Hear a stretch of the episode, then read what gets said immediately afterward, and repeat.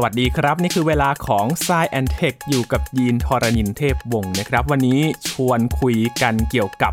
งานวิจัยของคนไทยนะครับสำหรับมณีแดงที่เขาบอกว่าจะเป็นยาอายุวัฒนะฝีมือคนไทยที่จะเป็นความหวังในการย้อนเซลล์ชาราของคนอายุที่แก่ๆนะครับ ให้ดูเหมือนวัย 25 ปี ต้องบอกว่าเป็นการย้อนวัยเซลล์นะครับ ไม่ใช่ย้อนวัยอายุนั่ง time machine แบบนี้ วันนี้มาทำความรู้จักเกี่ยวกับยาอายุวัฒนะกัน และเรื่องราวของมณีแดง คุยกับอาจารย์พงศกรสายเพชรครับ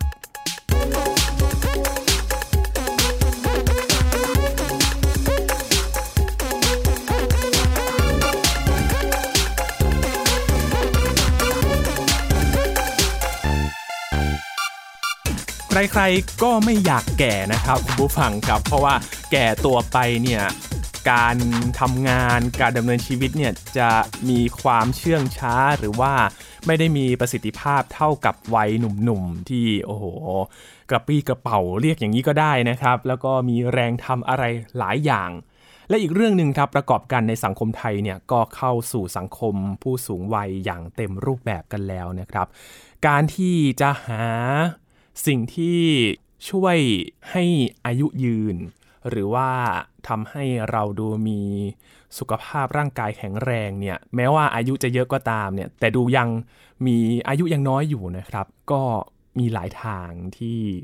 นักวิทยาศาสตร์เขากำลังค้นคว้าวิจัยครับ หนึ่งในนั้นก็คือยาอายุวัฒนะนะครับ เมื่อช่วงประมาณเดือนที่ผ่านมานะครับ กรกฎาคมก็มีการเผยแพร่ข่าวในไทยเนี่ยแหละครับที่ เขาเปิดเผยว่ามีงานวิจัยของคนไทยนะครับกำลังทำการศึกษาเกี่ยวกับยาอายุวัฒนะที่ชื่อว่ามณีแดง วันนี้จะมาทำความรู้จักกันนะครับว่ามณีแดงคืออะไร และมันจะช่วยย้อนวัยเซลล์ของเราได้หรือไม่นะครับ คุยกับอาจารย์พงศกรสายเพชรอยู่กับเราแล้วครับ สวัสดีครับอาจารย์ครับ สวัสดีครับ คุณยีนสวัสดีครับท่านผู้ฟังครับ เราเคยคุยเรื่องยาอายุวัฒนะมาครั้งหนึ่งแล้วนะครับจำได้ว่าตอนนั้นเนี่ยมันอยู่ในการศึกษาวิจัย ซึ่งจริง ๆ เราก็ไม่ได้ฟันธงนะครับว่ามันจะช่วยให้เราเนี่ยมีความเป็นเด็กอย่างที่เขาพูดกันจริง ๆ หรือเปล่า เพราะว่ามันก็อยู่ในขั้นตอนการศึกษาวิจัยกันอยู่นะครับ อาจารย์ ใช่ครับ คือมีความพยายามที่ว่าจะให้พวกเราเนี่ยมีคุณภาพชีวิตที่ดีครับ สมมุติว่าอยู่อายุ70 80 90ร้อยอย่างเงี้ยเราก็หวังว่าไอตอนก่อนที่เราจะตายเนี่ยร่างกายของเรามันก็ยังแข็งแรงอยู่ ไม่ใช่ว่า อายุยืนขึ้นแต่ว่าไปไหนไม่ได้ แล้วก็ติดเตียงเป็นป่วยเรื้อรังนี้มันก็คุณภาพชีวิตไม่ดีใช่ไหมครับมันก็มีไอเดียที่บอกว่ามีวิธีไหมที่แบบว่าทำให้คุณภาพชีวิตดีขึ้น หรือทำให้ชีวิตมันยาวขึ้นอีกด้วย เพราะว่าตอนนี้ สถิติโลกคนที่อายุยืนมากที่สุดก็ประมาณ 120 ปีอะไรอย่างนั้นนะมันไม่มีมากกว่านั้นเท่าไหร่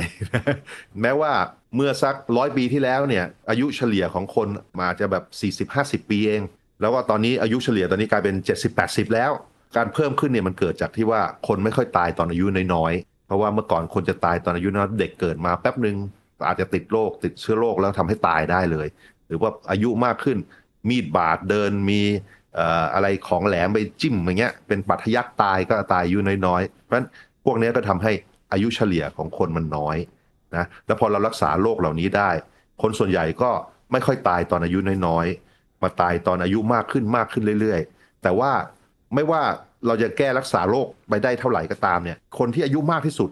ก็ประมาณ 120 คือมันไม่ได้มากไปกว่านั้น คล้ายๆว่ามันมีขบวนการว่าร่างกายของเรามีอายุไขจำกัด พอไปถึงระดับหนึ่งแล้วมันก็พังไปเองคราวนี้ทั้งโลกอะเขาก็สงสัยว่าแล้วมันความแก่มันเกิดยังไง แล้วตายได้ยังไงทำไมเราถึงมีอายุไขจำกัดใช่ไหมครับ ซึ่งตอนนี้คนก็ยังไม่รู้จริง ๆ หรอกว่าทำไมนะ แต่ว่าก็มีหลาย ๆ สมมุติฐาน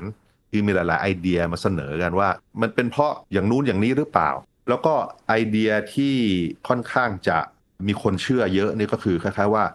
เราแก่ลงไปเรื่อยๆเนี่ยเพราะว่าเซลล์เราหยุดทำงานเซลล์เราแก่มีความแก่นะครับ ร่างกายเราประกอบด้วยเซลล์จำนวนมหาศาลใช่ไหมแล้วมันก็ทำงานร่วมกันไปเรื่อย ๆ แล้วมันก็มีการเกิดใหม่แล้วก็ทำลายตัวเองอะไรเงี้ยไปเรื่อยๆเรื่อยๆ แล้วก็คล้ายๆว่าไอการที่เซลล์มันไม่สามารถสร้างเซลล์ใหม่ ๆ ขึ้นมา หรือว่ามันไม่ทำงานเหมือนกับตอนที่มันเพิ่งเกิดขึ้นมาเนี่ยมันทำให้เซลล์นั้นเราเรียกเซลล์พวกนั้นว่าเซลล์แก่ บางทีไอ้เซลล์ที่แก่ๆเนี่ยบางทีมันก็อยู่ในร่างกายเราสะสมไปเรื่อยๆด้วย แล้วมันก็ทำให้ปล่อยสารเคมีประหลาดอะไรต่างๆ มาถ้าทำให้ร่างกายเราเสื่อมมากขึ้นด้วยแผลงฤทธิ์เหรอครับอาจารย์อันนี้คือไอเดีย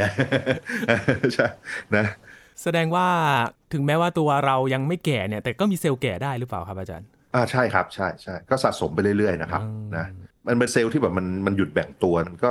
อยู่ไปนานเลยครับแล้วขณะที่ขณะที่อยู่ไปมันก็อาจจะปล่อยสารเคมีต่างๆ มารอบๆตัว แล้วก็สารเคมีตัวนี้อาจจะเป็นสัญญาณทำให้เซลล์รอบๆตัวทำงานผิดพลาดด้วย หรือทำให้ระบบภูมิคุ้มกันทำงานผิดพลาดอะไรอย่างเงี้ยนี่คือพวกไอเดียนี่คือไอเดียที่คนเสนอมาครับนะมันมันก็เลยมีคนพยายามไปแก้เรื่องพวกนี้แหละ อย่างที่หลาย ๆ ทีมที่วิจัยก็คือแบบว่าหาทางทำลายไอ้เซลล์แก่ๆเหล่านี้ซะนะอืมคือลดจำนวนมันลงไป ซึ่งตอนนี้ก็มีการทดลองในเฟสสอง นะในคนด้วยก็คือให้ยาเข้าไป ยานี้มันพยายามจะไปอะไรล่ะดูว่าเซลล์แก่มันปล่อยโปรตีนอะไร เซลล์ไหนที่ปล่อยโปรตีนที่เราคิดว่ามันเป็นโปรตีนที่ออกมาจากเซลล์แก่เงี้ย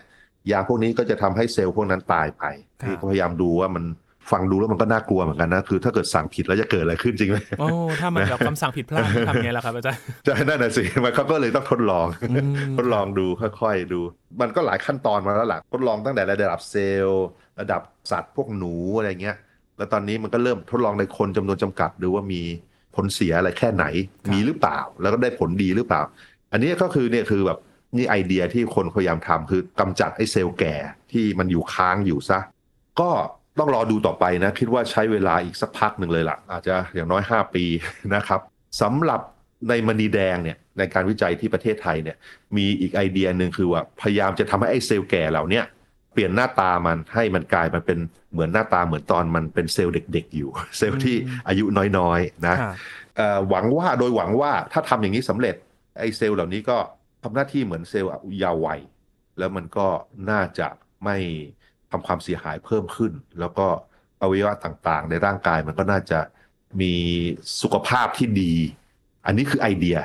เพราะว่าทีมเนี้ยทีมความจริงทำกันหลายทีมมากนะครับ แต่ว่า ผู้วิจัยหลักเนี่ยก็คือศาสตราจารย์ในแพทย์ อภิวัตรมุทิรางกูลเนี่ยครับอยู่ที่คณะแพทยศาสตร์จุฬาเป็นหัวหน้าภาคกายวิภาคศาสตร์นะท่านตีพิมพ์เมื่อสักปี 2008อะไรเนี่ยนานมาแล้วล่ะความจริงงานวิจัยพวกนี้สะสมมาเป็นร่วมประมาณ 20 กว่าปีได้มั้งนะครับโอ้นะคือสะสมมาหลาย ๆ เรื่องเนี่ยรวมมามาเรื่อยๆเรื่อยๆเรื่อยๆมีการค้นพบที่ท่านอาจารย์พบเนี่ยก็คือ พบว่าในเซลล์ของเราเนี่ย มันจะมีส่วนพันธุกรรมใช่ไหมพันธุกรรมคือ DNA อันนี้เราทุกคนเข้าใจไอ้ DNA มันเป็นเก็บข้อมูลต่างๆ ในการทำงานของเซลล์ของเรา อันนี้เป็นความรู้ของทั้งโลกละไอ้ของพวกนี้มันเล็กมาก DNA มันเล็กมาก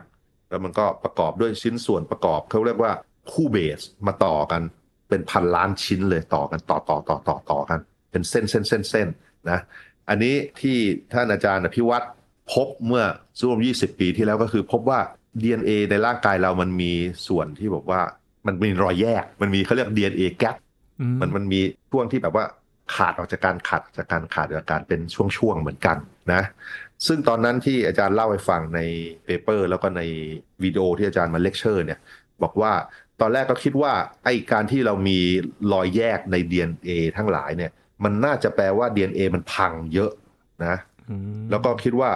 เซลล์ที่แบบมันกำลังพังเซลล์ที่จะตายเซลล์มะเร็งเซลล์ที่กลายพันธุ์พอมาเช็คดูมันน่าจะมีรอยแยกเยอะ แต่พอไปวัดจริง ๆ พยายามทำการทดลองแล้วนับจำนวนรอยแยก ปรากฏว่ามันไม่ใช่อย่างนั้น มันกลายเป็นว่าพบว่าในเซลล์ที่ปกติมันก็มีรอยแยกอยู่แล้วด้วยครับนะอ๋ออันนี้คือมันแยกเป็นปกติอยู่แล้ว มันมีอยู่แล้ว อันนี้ครับอันนี้คือเคลมใน paper นั้นนะนะครับอ่า การวิจัยต่อมาเพิ่มขึ้นก็คือเออไปทดลองดูใน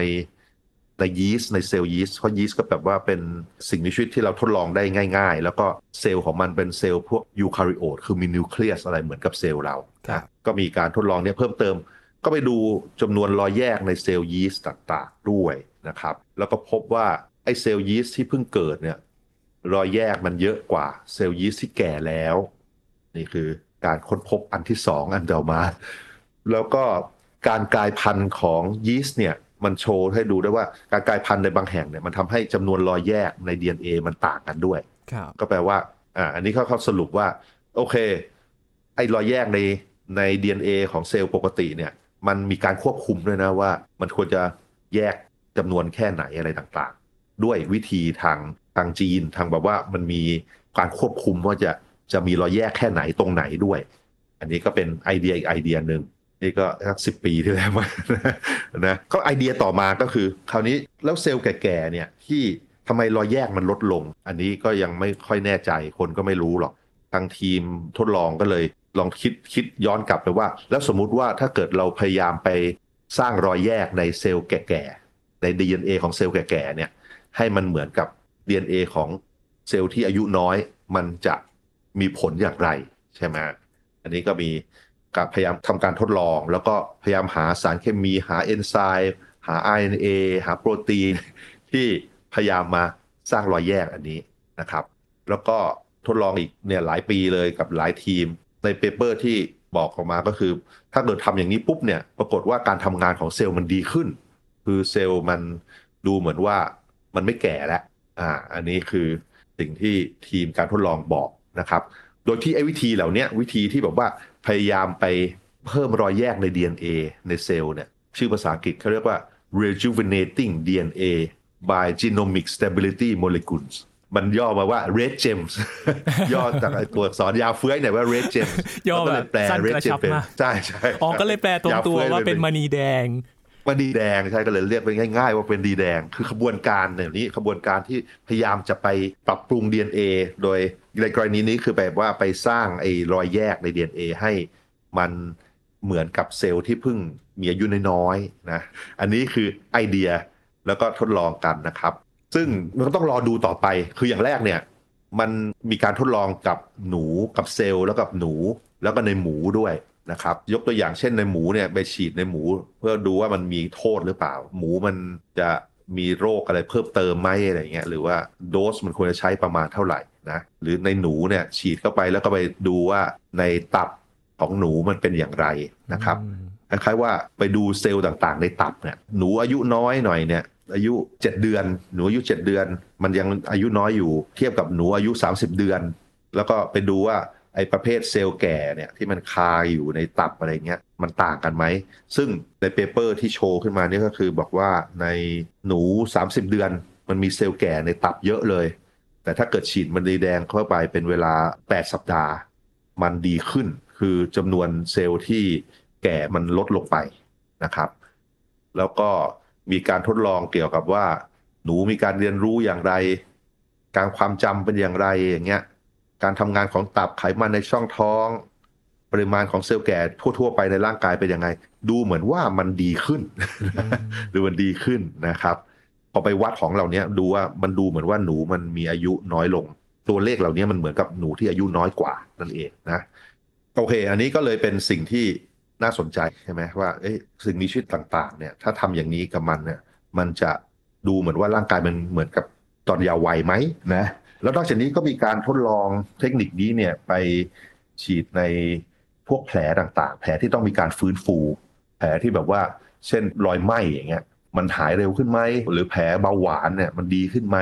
อันนี้เขาก็มีการทดลองกับพวกนี้นะก็ต้องรอดูผลตีพิมพ์ชัดเจนว่า แล้วก็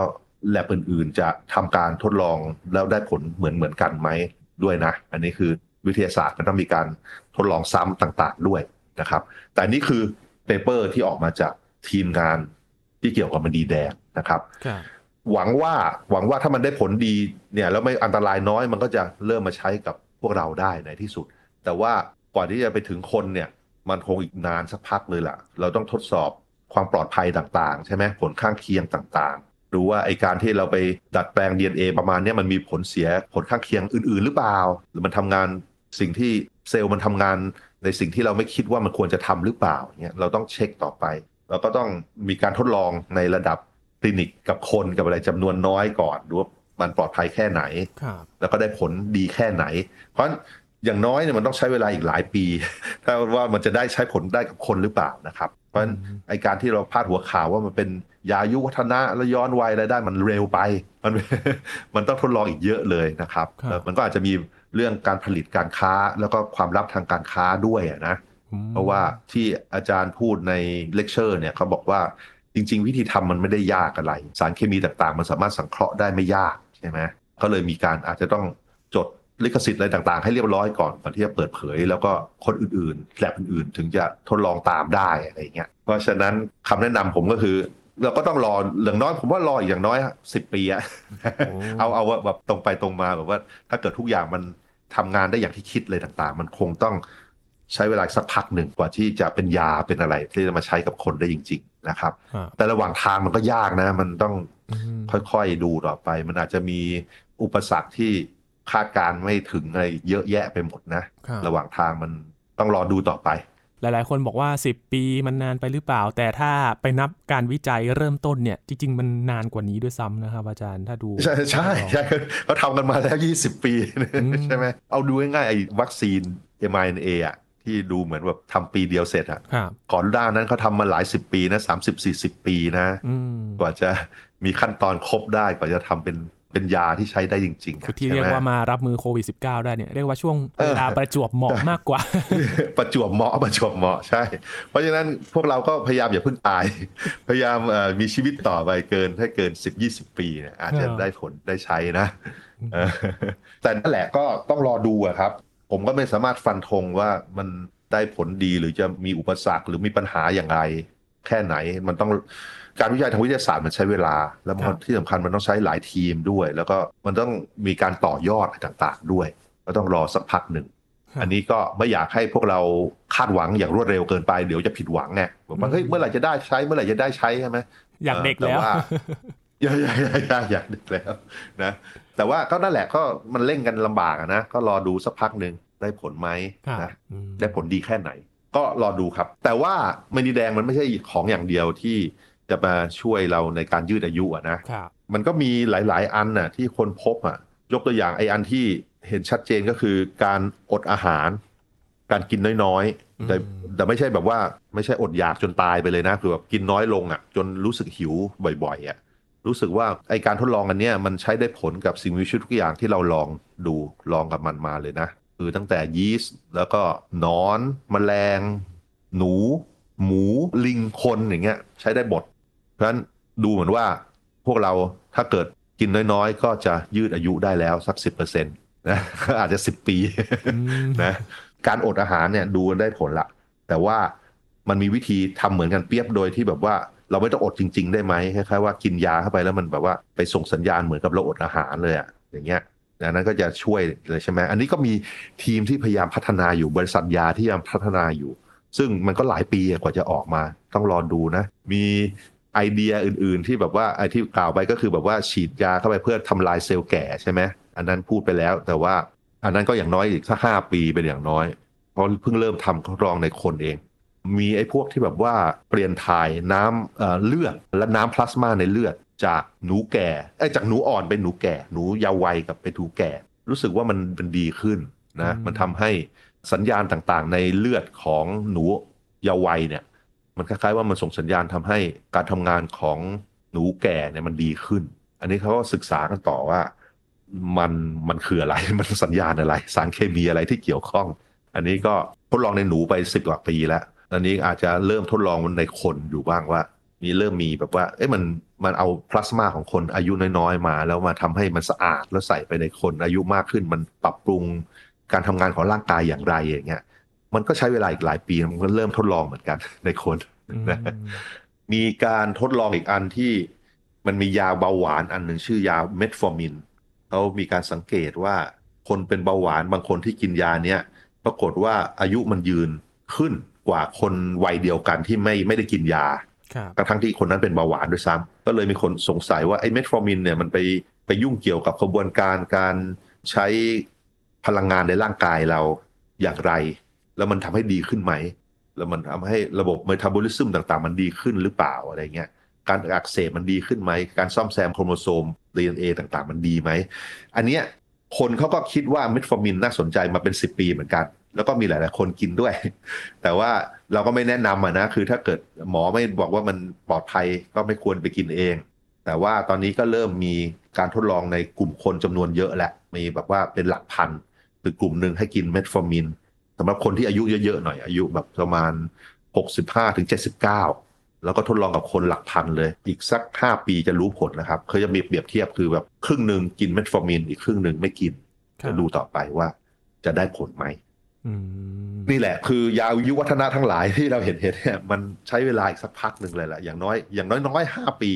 กว่าจะรู้ว่าได้ผลหรือไม่ได้ผล คิดว่าอย่างมณีแดงเพิ่งเริ่มเนี่ย ยังไม่ได้ลงในคนก็อย่างเร็วสุดก็สิบปีแล้วล่ะ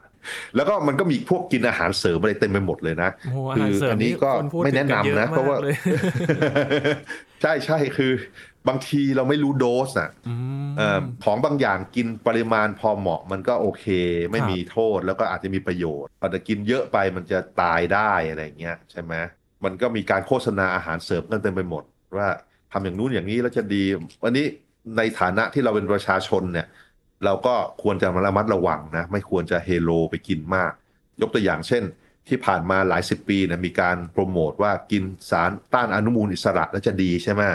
แล้วก็มีการบอกว่าควรจะกินนู่นกินนี่ผลไม้ประเภทนี้ที่มีสารต้านอนุมูลอิสระเยอะ